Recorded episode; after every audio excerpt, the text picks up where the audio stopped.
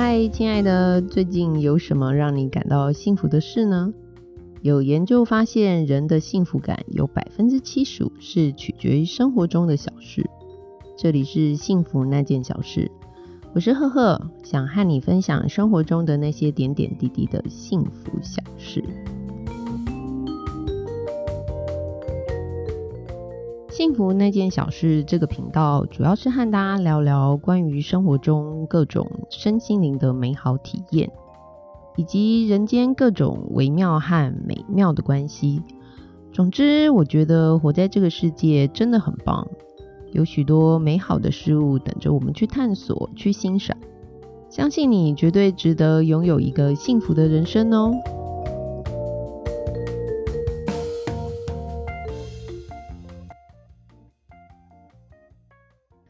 嗨，我是呵呵。这礼拜大家过得如何呢？天气真的好冷啊！阳明山二子坪都开始下雪了，真的是一个很适合泡温泉的时机。是不是觉得很庆幸？就是台湾是一个有温泉的岛屿，虽然不能出国，但是我们还有一个全世界三大海底温泉之一的朝日温泉。真的觉得身为台湾人实在是很骄傲，也很幸福。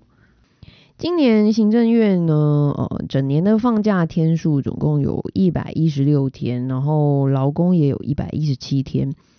总共就是有八个三天以上的连续假期。而且在这个疫情还没有解封之前，我想为了大家的安全起见，我们就尽量不要出国旅游了。那我们就好好的想想，在台湾岛上可以找什么乐子喽？不知道今年大家会怎么样去安排这些连续假期？去年因为疫情不能出国，然后政府也发放振兴券和旅游的一些补助，那导致了这个去年下半年报复性的旅游，造成了很多的国旅乱象，还有伪出国这个事件，也让这个离岛的居民快要疯掉了。然后遇到了廉价的时候，宜兰五号国道就大塞车，然后民宿大爆满，新闻的画面就是满山满谷都是人。如果我在这当中的话，我真的会完全没有放假放松的心情。还好我的工作时间弹性，所以基本上我不会在廉价的时候出去人挤人。虽然商家都很爱人潮，但是只要人潮拥挤，就一定会破坏这个旅游的品质啊！而且放完假之后呢，回来其实反而身心俱疲，根本就没有休息到。尤其是那位负责开车的朋友，在塞车的时候还不能休息，还得要拼命的踩油门，真是辛苦了。我觉得现在时代已经很不一样了，很多的消费者其实。宁愿就是多花一点钱，然后获得比较好的旅游品质和这个体验嘛。那也是就是为什么大家以前就是宁愿出国，也不太想在台湾玩。可能是因为国外其实可以体验到不一样的文化，然后我们可以吃吃异国料理，看到不一样的风景。反而待台湾，这个天空也看腻了，然后台湾的体验其实也蛮麻痹的。尤其身为台湾人，也会觉得，哎，台湾文化就是再熟悉也不过，大概也没有什么新鲜感。可是真的是这样吗？我们真的知道台湾有哪些文化吗？好像其实这次疫情让我们不得不被关在台湾嘛，就不得已必须要多了解一下台湾到底有啥好玩的嘛，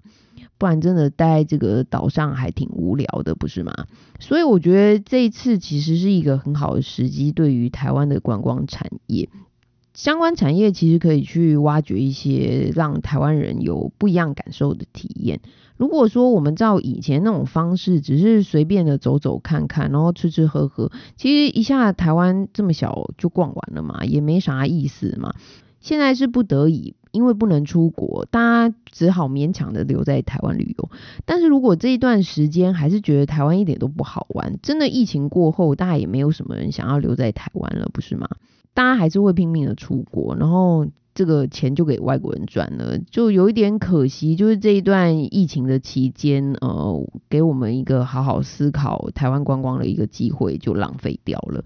所以这段时间反而让这些旅行社啊，还有相关的呃产业。以及我们自己台湾人也好好的想想到底台湾有什么好玩的，不要只是想说就是趁机大捞一笔，然后也没有什么长远的计划，反而应该就是趁这个时候好好的振兴我们台湾的观光产业。还有休假其实也是为了要让我们自己放松嘛，不是要让我们自己过得更累嘛。可能去年大家真的闷坏了，拼命的往外跑，导致到处都是人，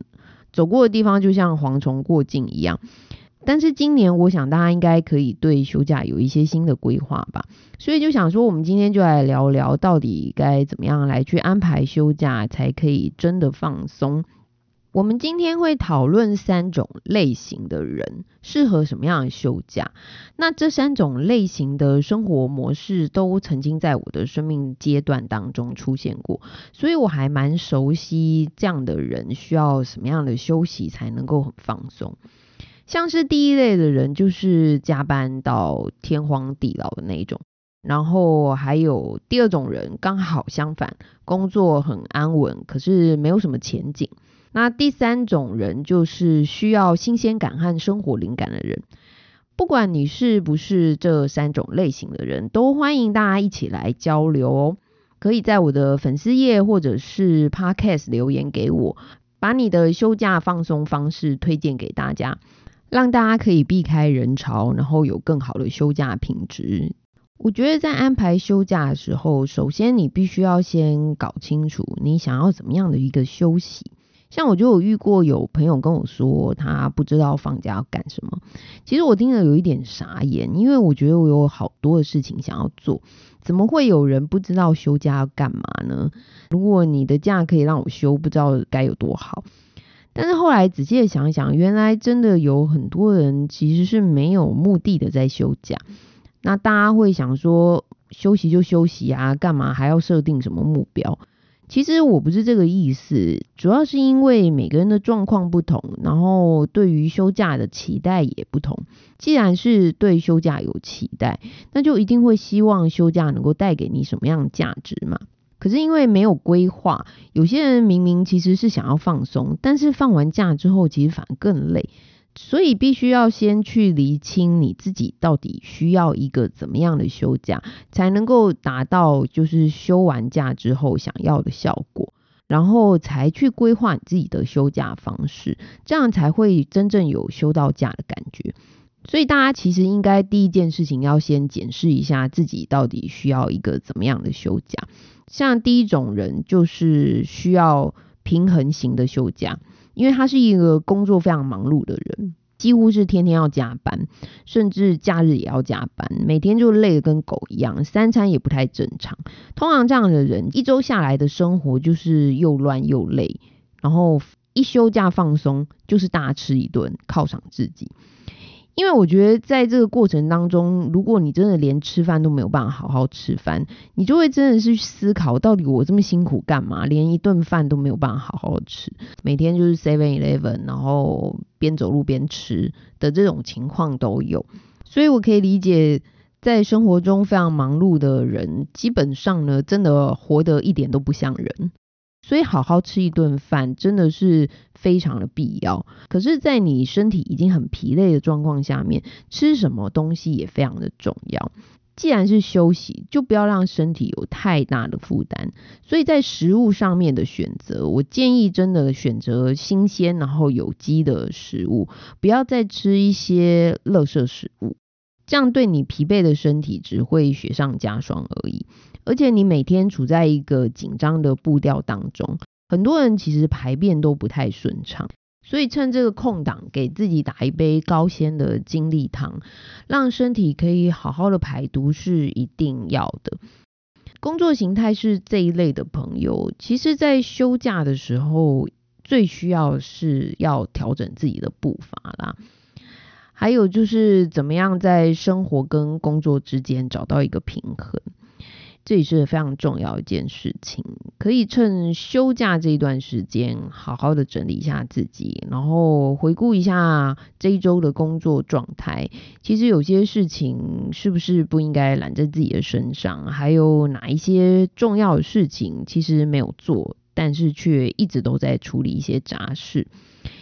因为事情真的是永远都做不完啊！可是我们的时间真的非常的宝贵，有时候真的是要好好的思考，就是哪些事情它是重要紧急的，还有紧急但是却不重要，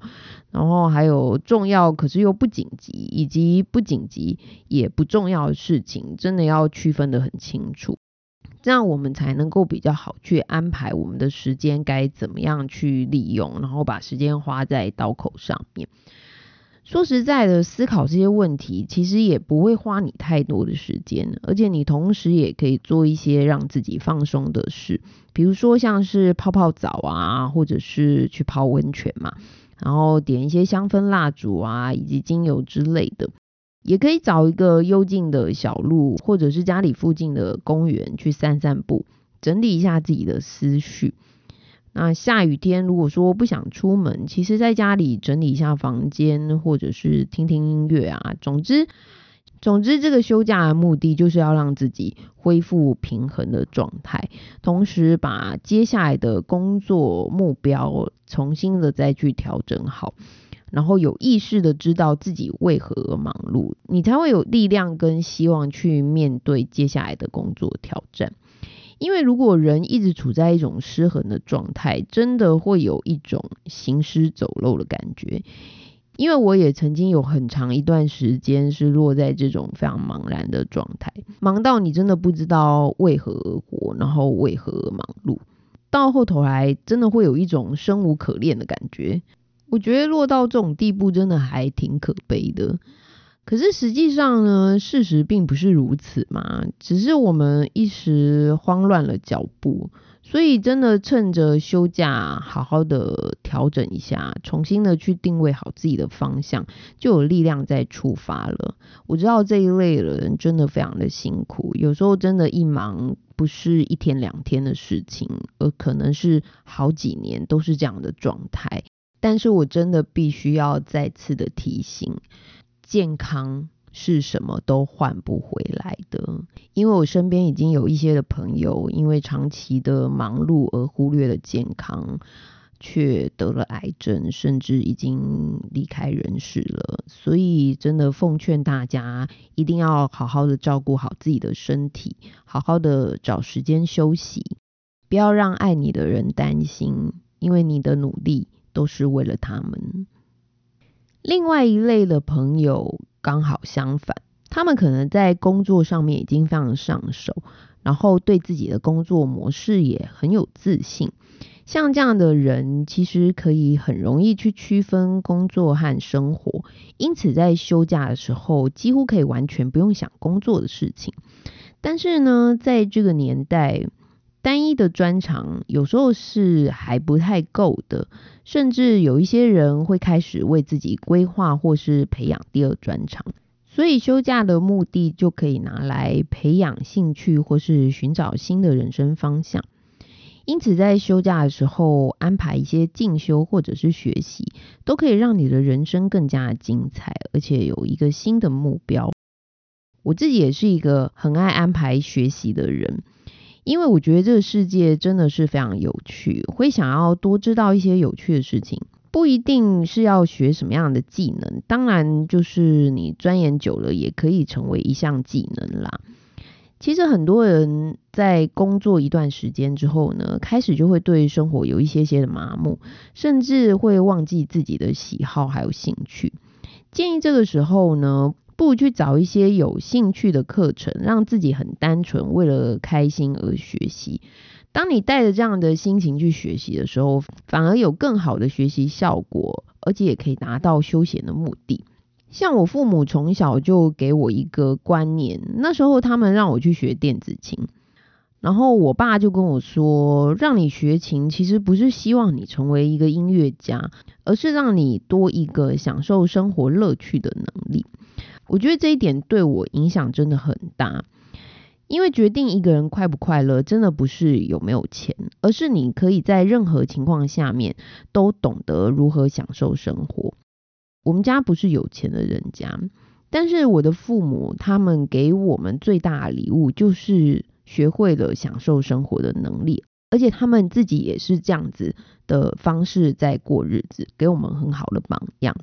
像我父母假日的时候就会去爬山，大自然的美景免费让你去欣赏，你就可以快乐一整天。而且我妈今年已经七十几岁了，可是她还是保有着学习的乐趣和动力。有一天，她跟我说，她这辈子有一个愿望，就是想要学一样乐器。听了之后，我心里真的觉得蛮难过的，其实蛮自责自己怎么会这么的不懂事，完全不知道妈妈原来还有这个愿望。他们省吃俭用让我去学琴。自己却把这样的愿望留到这个时候才实现，但是也很替他开心，他真的去实现了他自己的愿望。即便他是乌克丽丽班上年纪最大的学生，他还是很开心的跟这些小朋友们一起学习。我妈妈就是一个活到老学到老的一个榜样。他在六十岁的时候才学会了骑脚踏车，而且还去学游泳。去年开始，他也学手机摄影。他甚至比我们更会操作这些手机的剪辑软体，还有图片编辑软体，完全跟这个时代没有任何的违和。当然，他也常说过程中也有跟不上或者是听不懂的情况，可是他就是说，反正慢慢学就好了啊，总会有学会的时候。真的很佩服他这种精神。就是单纯的乐在学习的当中，而且还可以实现自己的愿望。我的父母真的很棒，他们给我很好的榜样。所以父母真的要让孩子有正确的价值观去享受生活，拥有快乐的能力，其实真的很重要。以前我们在学校的学习太过于目的性，以至于我们常常忘记了学习的乐趣。我常常在一些课程当中会发现，有一些同学很用力的在学习，什么事情好像就一定得要有一个标准答案。可是我们出了社会的人都知道，这个世界唯一不变的就是一直在变啊，怎么可能会有一个标准答案呢？所以我觉得学习的重点应该要放在老师的思维方式，技术性的东西只要靠自己不断的练习就可以学得起来的。但是遇到问题怎么样解决的思维才是最重要的，因为一门学问将来要如何精进，其实还是得要靠自己，而不是靠老师给的标准答案嘛。如果是这样，就没有创意可言了嘛，人类也没有办法进步了。那在学习的过程当中，其实也是培养自己的自信心啊。比如说，可以自己动手做一些东西啊。像我昨天就做了一个生酮蛋糕，就是一个低糖蛋糕，然后用那个赤藻糖醇来去代替砂糖。它不仅热量很低，也比较健康。因为有一次我妈生日，然后我弟媳她就买了一个无糖的蓝莓蛋糕，吃完之后我真的觉得非常的清爽，而且没有负担的感觉，真的很好。我就在想说，哎，这到底是什么东西？我就对这个东西很好奇。那当晚我就忍不住就是上网查了一些相关的资讯啊，还有一些做法。那我这个人呢，就是如果让我想很久没有去行动的话，我就会非常的难过。所以我昨天就把这些材料全部买齐了，大概花了我三个小时的时间才完成。这个满足感和成就感，真的不是简单的吃一块蛋糕就会有了。做这个事情呢，它的目的也不是为了说我未来要当这个甜点师傅嘛，只是我想要去体验，就是制作这个东西的过程。那玩完食物又可以长知识，真的会让我感到非常的开心。只是这两天真的好冷哦，到底谁要吃这个冰冰的起司蛋糕？所以它现在非常完整的继续放在我家的冰箱里。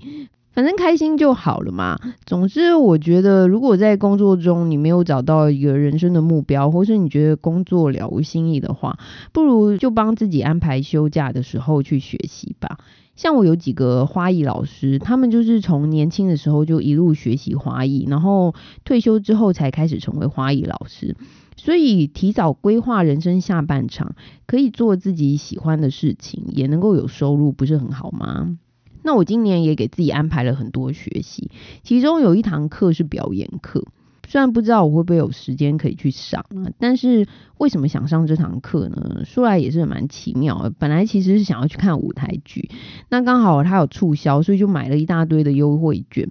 那无意间我就看到，哎，这个优惠券可以抵课程呢，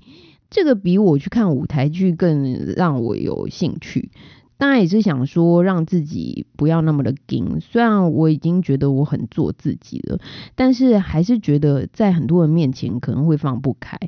其实做 p o c k e t 对我来说也是一种练习的方式，所以我希望能够透过这个表演课，可以让我探索更多的自己，也是一种让我放松的方式啊。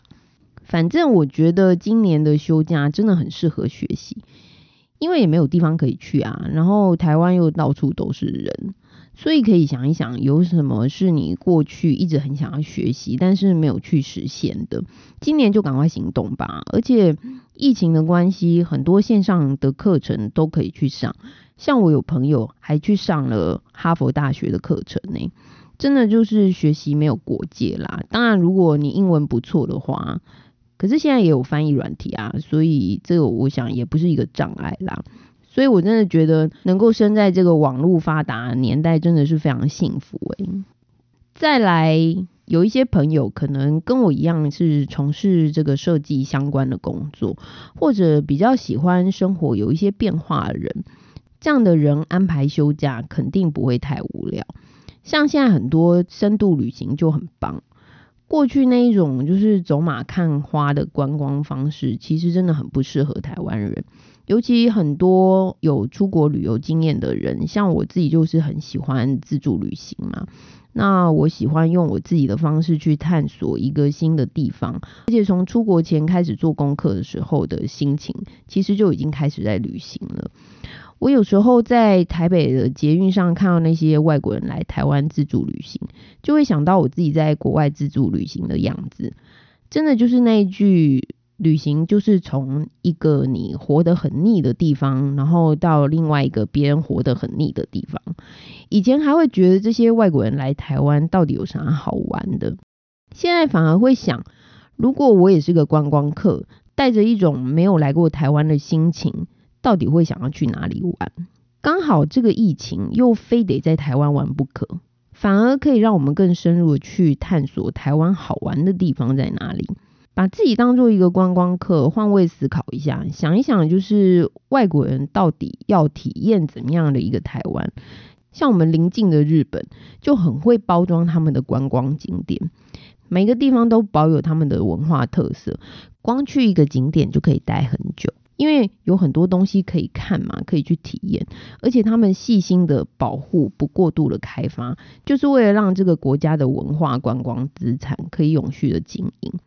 国际化之后呢，有许多的国家其实都会区都长得差不多啦。地铁啊、捷运啊、高铁啊、办公大楼那种大卖场啊、百货公司啊，几乎各大品牌到哪里都有。唯一差别就是在于每个国家的文化不同嘛，那它呈现出来的面貌就会很不一样。像巴黎的 LV 橱窗跟日本的肯定就长得不一样嘛，那一定会有他们自己的文化特色和美学在里头。有时候我真的不知道为什么台湾很多地方要取外国的名字，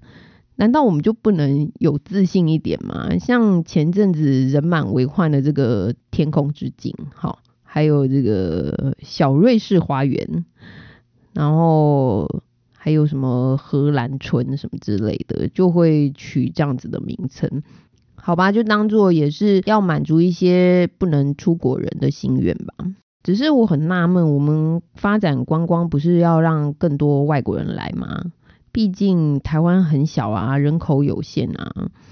当然希望更多观光客能够来认识台湾嘛。所以不知道瑞士人到了我们的小瑞士花园的心境会是如何。如果只是看表面，台湾的自然景观肯定是不如人家壮阔嘛。